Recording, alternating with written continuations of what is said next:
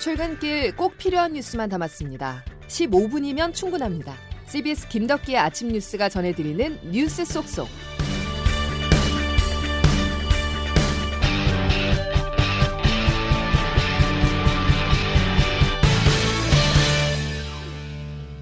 여러분 안녕하십니까? 10월 21일 김덕기 아침 뉴스입니다.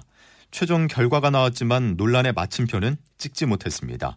감사원이 월성 원자력 발전소 1호기 조기 폐쇄에 대한 감사 결과를 어제 공개했는데요.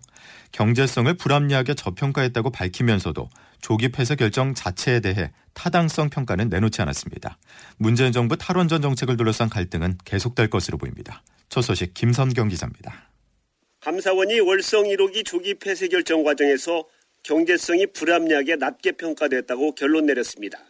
감사원은 다만 가동 중단 결정은 경제성 외에 안전성과 지역 수용성 등을 종합적으로 고려한 것이라며 정책 결정 자체에 대해서는 판단하지 않았습니다. 이번 발표에 따라 정부의 탈원전 정책은 궤도 수정 없이 추진될 것으로 보입니다. 하지만 가동 중단 결정 과정에서 경제성 평가에 문제가 있는 것으로 밝혀지면서 정부에 대한 신뢰도는 물론 탈원전 정책에 흠집이 나게 됐습니다. 이에 따라 에너지 전환 정책 추진 과정에서 갈등과 논란은 더 거세질 것으로 보입니다. 정부는 앞으로 노원전 14개의 수명을 연장하지 않고 폐쇄할 방침이지만 그때마다 타당성을 놓고 월성 1호기 때보다 더 큰 혼란은 불가피할 것으로 보입니다. 원전이 설계 수명을 다할 때마다 계속 운전이 가능한지 경제성 등을 정확히 재평가하라는 거센 요구가 나올 수밖에 없기 때문입니다. 벌써부터 공사가 중단된 신한울 3, 4호기 공사를 재개하라는 목소리도 나오고 있습니다. 탈원전 정책을 놓고 또 다른 논란과 갈등이 시작되고 있습니다. CBS 뉴스 김선경입니다. 감사원의 이번 보고서에는 감사를 방해하기 위한 산업통상자원부 직원들의 일탈행위도 드러났습니다. 장규석 기자의 보도입니다.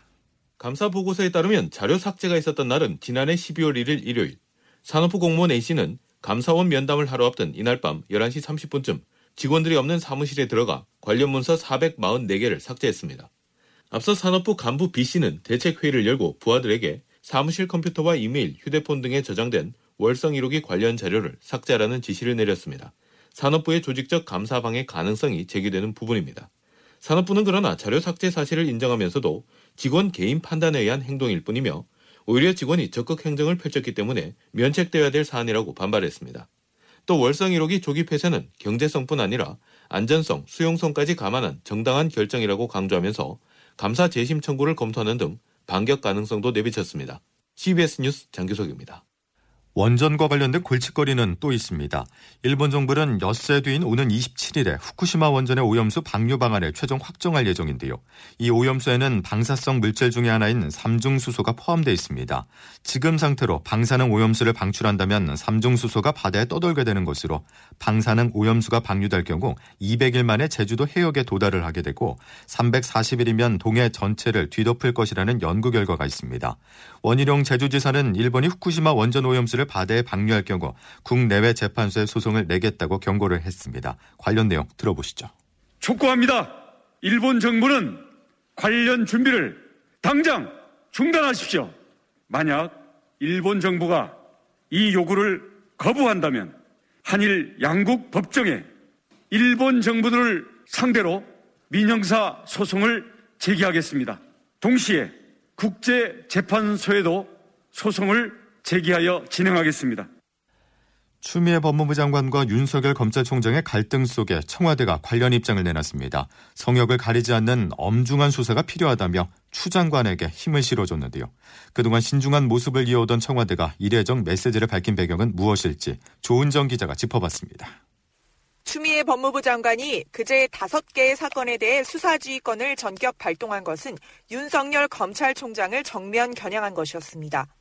라임 자산운용 관련 사건뿐 아니라 윤 총장의 가족과 측근 관련 의혹들이 다수 포함됐기 때문입니다. 윤석열 찍어내기라는 야권의 비판과 정치적 공방이 거센 가운데 청와대가 어제 추 장관을 지지하고 나섰습니다. 청와대 강민석 대변인은 현재 상황에서 수사 지휘는 불가피한 것으로 보고 있다며 신속하고 성역을 가리지 않는 엄중한 수사가 필요하다고 밝혔습니다. 라임 수사뿐 아니라 윤 총장 가족과 주변에 대한 수사도 성역 없이 엄중히 이뤄져야 한다는 게 청와대 입장입니다. 그간 법무부 장관과 검찰총장의 대립 구도에서 청와대는 한 발짝 떨어져 중립적인 자세를 취했던 만큼 이번에 추 장관에게 대놓고 힘을 실어준 것은 문재인 대통령의 의중이 반영됐다는 분석이 나옵니다. 나아가 청와대의 윤 총장에 대한 불신임으로도 해석되고 있습니다. 윤 총장은 일단 사퇴에는 선을 긋고 있지만 여권에서 직간접적인 사퇴 압박이 거세지고 있어 윤 총장의 거취에 관심이 쏠립니다. CBS 뉴스 조은정입니다. 추미애 장관이 수사지휘권을 발동한 지 하루 만에 라임 사건 관련 검사 술 접대 의혹을 수사하기 위한 전담 수사팀이 꾸려졌습니다. 김재환 기자의 보도입니다. 서울 남부지검은 어제 검사 접대 의혹에 대해 전담 수사팀을 꾸리고 수사 절차에 돌입했습니다. 수사팀은 우선 실제 김 전 회장의 주장대로 검사를 상대로 한 술 접대 여부 확인에 수사력을 집중할 것으로 보입니다. 김 전 회장은 지난해 7월 검찰 출신 변호사를 통해 검사 3명에게 천만 원 상당의 술 접대를 했다고 주장합니다. 이 같은 의혹이 만약 사실로 드러날 경우 전례 없는 검찰 조직의 신뢰훼손으로 이어질 수 있는 만큼 수사팀은 최우선적으로 규명한다는 방침입니다. 아울러 김 전 회장이 이러한 내용을 앞선 검찰 수사에서 진술했는지도 수사팀이 풀어야 할 숙제입니다. 검찰은 이러한 내용을 전혀 보고받지 못했다는 입장이지만 법무부는 김 전 회장이 진술했음에도 수사가 안 됐다며 검찰을 질책한 상황. 이에 대해 추미애 장관이 수사 지휘권까지 발동한 만큼 수사팀은 진술 여부는 물론 수사가 이뤄지지 않은 이유 등도 꼼꼼하게 살펴볼 계획입니다. 다만 의혹을 폭로한 김 전 회장이 정작 검찰 조사에 불응하고 있는 점은 향후 진행될 수사의 변수로 꼽힙니다. CBS 뉴스 김잔입니다. 공수처 설치 법안에 기권표를 행사했다는 이유로 당의 징계 처분을 받았었던 더불어민주당 금태섭 전 의원이 오늘 탈당 선언을 했습니다. 금 전 의원은 자신의 페이스북에 더 이상 당이 나아가는 방향을 승인하고 동의할 수 없는 지경에 이르렀다면서 마지막 항의의 뜻으로 탈당계를 낸다고 밝혔습니다. 다음 소식입니다. 인천과 고창에 이어서 대전에서도 독감 백신을 맞고 숨지는 일이 발생했습니다. 보건당국은 독감 백신 접종과 사망 간의 인과관계가 확실하지 않은 만큼 일단은 예방 접종 사업을 이어가기로 했는데요. 하지만 불안감이 커지면서 접종을 포기하는 시민들도 늘어나고 있습니다. 황영찬 기자입니다. 지난 19일 전북 고창군의 한 동네 의원에서 독감 백신을 접종한 78살 A씨가 하루 만에 숨진 채 발견돼 보건당국이 구체적인 사인을 파악하고 있습니다. A씨는 평소 고혈압과 당뇨 등 지병을 앓고 있었으며 A씨가 맞은 백신은 상온 노출이나 백색 입자 검출로 논란이 된 제품은 아니었습니다. 어제 대전에서도 예방접종을 받은 82살 B씨가 4시간 만에 의식불명 상태에 빠져 사망하는 일이 발생해 보건당국이 역학조사에 나섰습니다. 인천에서 예방접종을 받은 뒤 이틀 만에 숨진 17살 고등학생과 관련된 조사도 진행 중입니다. 사망자의 1차 부검 소견은 백신 접종과의 관련성은 적을 것 같다는 것인데 질병관리청은 최종 부검 결과까지 살피겠다는 입장입니다. 전문가들도 코로나19 유행 상황인 점을 고려해 접종을 해달라고 권했습니다. 한림대 감염내과 이재갑 교수입니다. 독감 예방 접종은 지금까지 수십 년 동안 맞춰왔지만 큰 사건 없이 잘 맞추고 있었거든요. 특히 올해 같은 경우는 코로나19로 인해서 인플루엔자 유행을 꼭 차단해야 되는 상황이기 때문에요. 접종 자체를 주저하실 필요는 없을 것 같습니다. 다만 컨디션이 좋은 날 예방접종을 받고 접종 이후에도 의료기관에서 30분 정도 머물며 이상 반응을 확인하는 일이 꼭 필요합니다. CBS 뉴스 허영찬입니다. 세계적인 인터넷 검색 엔진 구글이 반독점 위반 혐의로 미국 재판에 넘겨졌습니다. 스마트폰에 구글 서비스를 미리 탑재하기 위해서 해마다 수조 원을 폰 제조사와 통신사에 제공했다는 내용인데요. 국내외에도 파장이 예상됩니다. 워싱턴에서 권민철 특파원입니다. 구글에 대한 소송은 미국 언론도 오늘 긴급 뉴스로 전할 정도로 전격 이뤄졌습니다. 지난해 7월 미국 법무부가 미국 주요 IT 기업들을 상대로 반독점 조사에 들어갔으니 이렇게 빨리 결과가 나올 줄은 몰랐던 때문입니다. 법무부가 소장을 통해 밝힌 혐의는 구글이 스마트폰에 자사 서비스를 탑재해 판매되도록 애플 등 폰 제조사와 통신회사에 해마다 수십억 달러를 제공했다는 겁니다. 이 구글 서비스는 삭제도 어렵습니다. 경쟁사들의 시장 진입을 막기 위한 반칙 행위라는 겁니다. 일각에선 트럼프 대통령의 측근이 법무부 장관에 기용된 이후 IT 기업 탄압이 시작됐다는 음모론적 시각도 있지만 민주당 대선 주자들도 IT 공룡 기업 문제를 지적해온 만큼 초당적 지지가 있을 걸로 보입니다.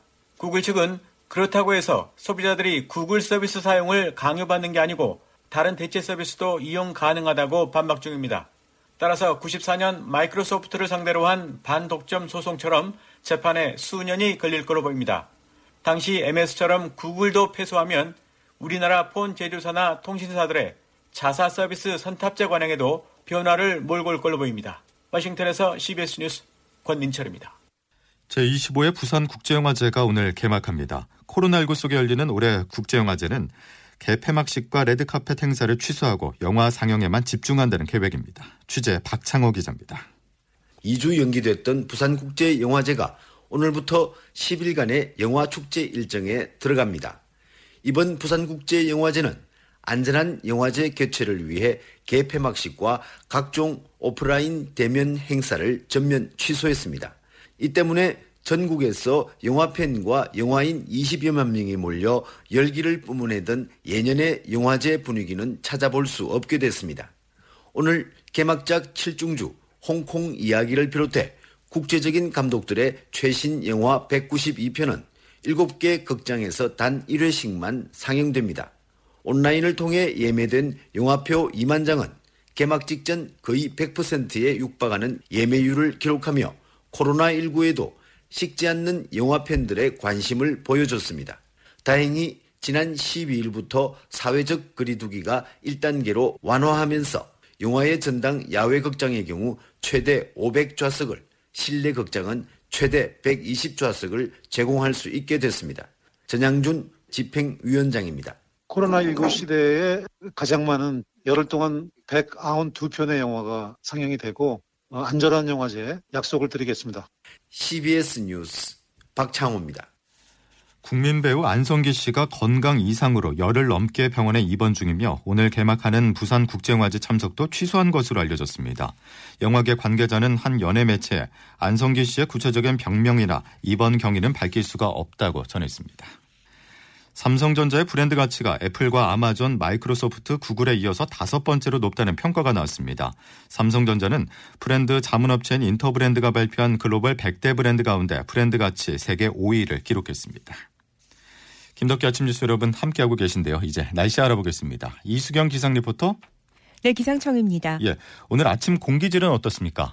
네, 현재 미세먼지 농도는 나쁘지 않은 편인데요. 오전까지 경기 남부와 충청남도, 전라북도 일부 지역의 경우 먼지 농도가 한때 나쁨 수준일 수 있어서 이 점은 참고하시기 바랍니다.